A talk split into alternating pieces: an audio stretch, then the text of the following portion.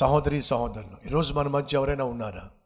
It's all over, నా పని అయిపోయింది, నా వల్ల కాదు, నేను భరించలేను, నేను జయించలేను, నేను ఈ సమస్యను తీర్చుకోలేను, నేను ఈ అనారోగ్యంలో నుంచి బయటపడలేను, నా పని అయిపోయింది అనే పరిస్థితి గుండా ఎవరైనా మనలో ఎవరైనా ఉన్నారా? దయచేసి గమనించండి. అటువంటి పరిస్థితి గుండా నేను వెళుతూ ఇక చచ్చిపోదాం, ఆత్మహత్య చేసుకుందాం అనుకుంటున్న సమయంలో నా దేవుడు నాతో మాట్లాడాడు. ఏమని తెలుసా అండి? ఒకరోజు రాబోతుంది. ఏమిటది? ఒకరోజు రాబోతుంది. That's it. రే సహోదరి సహోదరుడా, ఆ ఒక్క మాట ఆ ఒక్క మాట నన్ను సజీవునిగా ఉంచింది, ఇక్కడ దాకా తీసుకొచ్చింది. So keep this in your mind. నీ గుండెల్లో ఈ మాట లిఖింప చేసుకో. సైతాను వచ్చి నేను ఎంత శోధించినా, ఎంత బాధ పెట్టినా, ఎంతగా నిన్ను కృంగదీసినా, నీ పని అయిపోయింది అన్నట్టుగా వాడు నిన్ను నలిపేసినా, నువ్వు చెప్పాల్సిందని తెలుసా? ఎస్, నిజమే, నువ్వు చెప్పిందంతా కరెక్టే, నువ్వు చెప్పిందంతా కరెక్టే, కానీ కానీ ఒకరోజు రాబోతుంది. నా దేవుడు నన్ను అత్యధికముగా దీవించే దినము రాబోతుంది. మీరు ఒకవేళ ప్రశ్నిస్తే ఎలా చెప్పగలరు బ్రదర్ అంటే, నన్ను చూడండి సరిపోతుంది. ఏమిటి? నన్ను చూస్తే సరిపోతుంది మీకు. యోసేపు జీవితంలో తాను పొందుకున్న కళ ఒకటి, దేవుడు తనకు చెప్పింది ఒకటి, తన జీవితంలో జరుగుతుంది మరొకటి. Total opposite. సమస్తము తను ఆశించిన ఊహించిన సమస్తానికి వ్యతిరేకంగా జరుగుతున్నప్పుడు తను నీతిని మాత్రము విడిచి పెట్టలేదు. దేన్ని విడిచిపెట్టలా? నీతిని విడిచిపెట్టలా. అదే చెప్తున్నాడు దేవుడు, అత్యధికముగా నేను నిన్ను దీవిస్తాను, కానీ నువ్వు నిందారహితునిగా జీవించు. ఆ తర్వాత ఏమైందో మీకు తెలుసు. ఆ ఇంటి యజమాని శోధించటం, పాపం చేయమని ప్రేరేపించటం, అయినప్పటికీ కూడా యోసేపు పాపము చేయకుండా పారిపోయిన పుణ్యానికి అతను ఏం చేశారు? తీసుకెళ్ళి చెరసాలలో పడేశారని. ఇంకంతకన్నా లీస్ట్ ప్లేస్ కానీ, లీస్ట్ పొజిషన్ కానీ, లీస్ట్ పోస్ట్ కానీ ఏమైనా ఉంటుందంటే ఉంటుందంటారా? లేదండి. That's a least least place.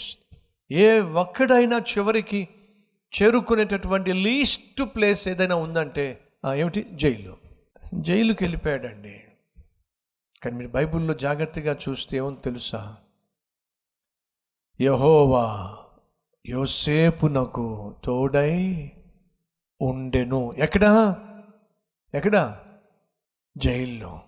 జైల్లో యోసేపు ఉన్నప్పుడు నిరాశతోనో లేక నిస్పృహతోనో లేకపోతే నలిగిపోయో లేదండి.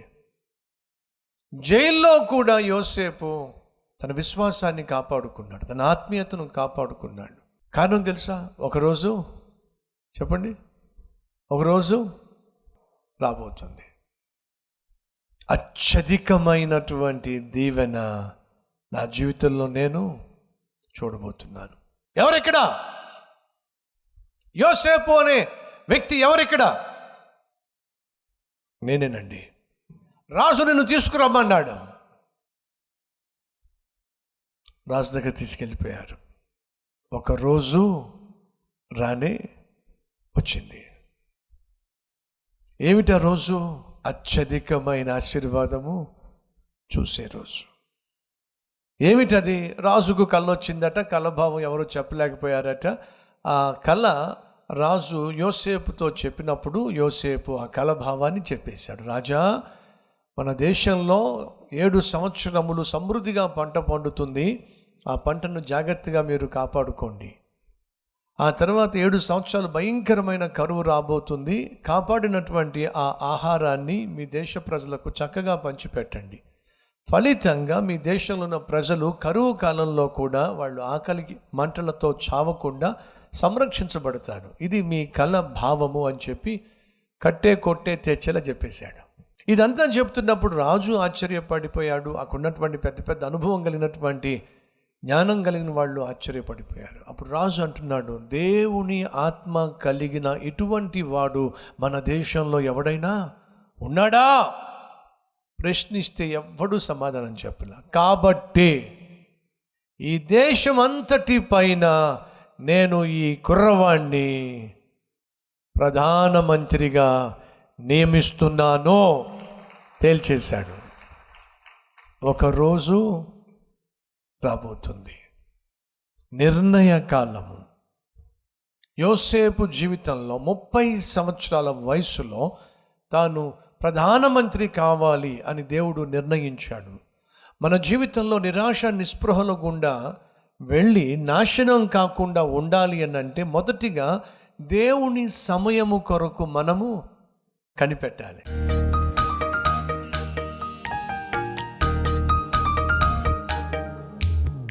మహాపరిశుద్ధుడు అయిన ప్రేమ కలిగిన దివ్యమైన దేవా, విత్తినటువంటి ఈ విత్తనం ప్రతి హృదయంలో ఫలించాలి అయ్యా.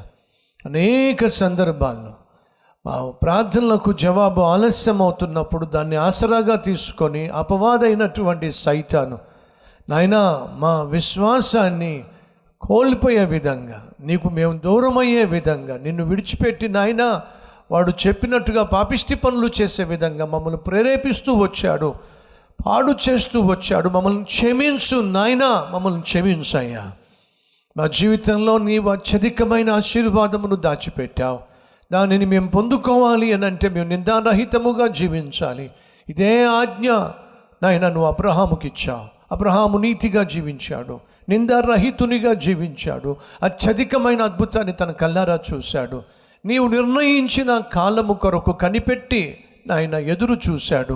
ఫలితంగా ఈరోజు మా అందరికీ ఆశీర్వాదంగా మిగిలాడు. అటు అద్భుతమైనటువంటి నాయన వాగ్దానాన్ని మా జీవితంలో కూడా అనుగ్రహించావు. ఏ వాగ్దానం అయితే మా జీవితంలో అనుగ్రహించావో ఆ వాగ్దానాన్ని నెరవేర్చుటకు నీవు చాలిన దేవుడు గనుక ఆ వాగ్దాన నెరవేర్పు జరిగేంత వరకు నాయన ఓపికతో నీ సమయం కొరకు కనిపెట్టి అత్యధికమైన ఆశీర్వాదాన్ని పొందుకునే కృప దయచేయమని యేసు నామం పేరట వేడుకుంటున్నాం తండ్రి. ఆమెన్.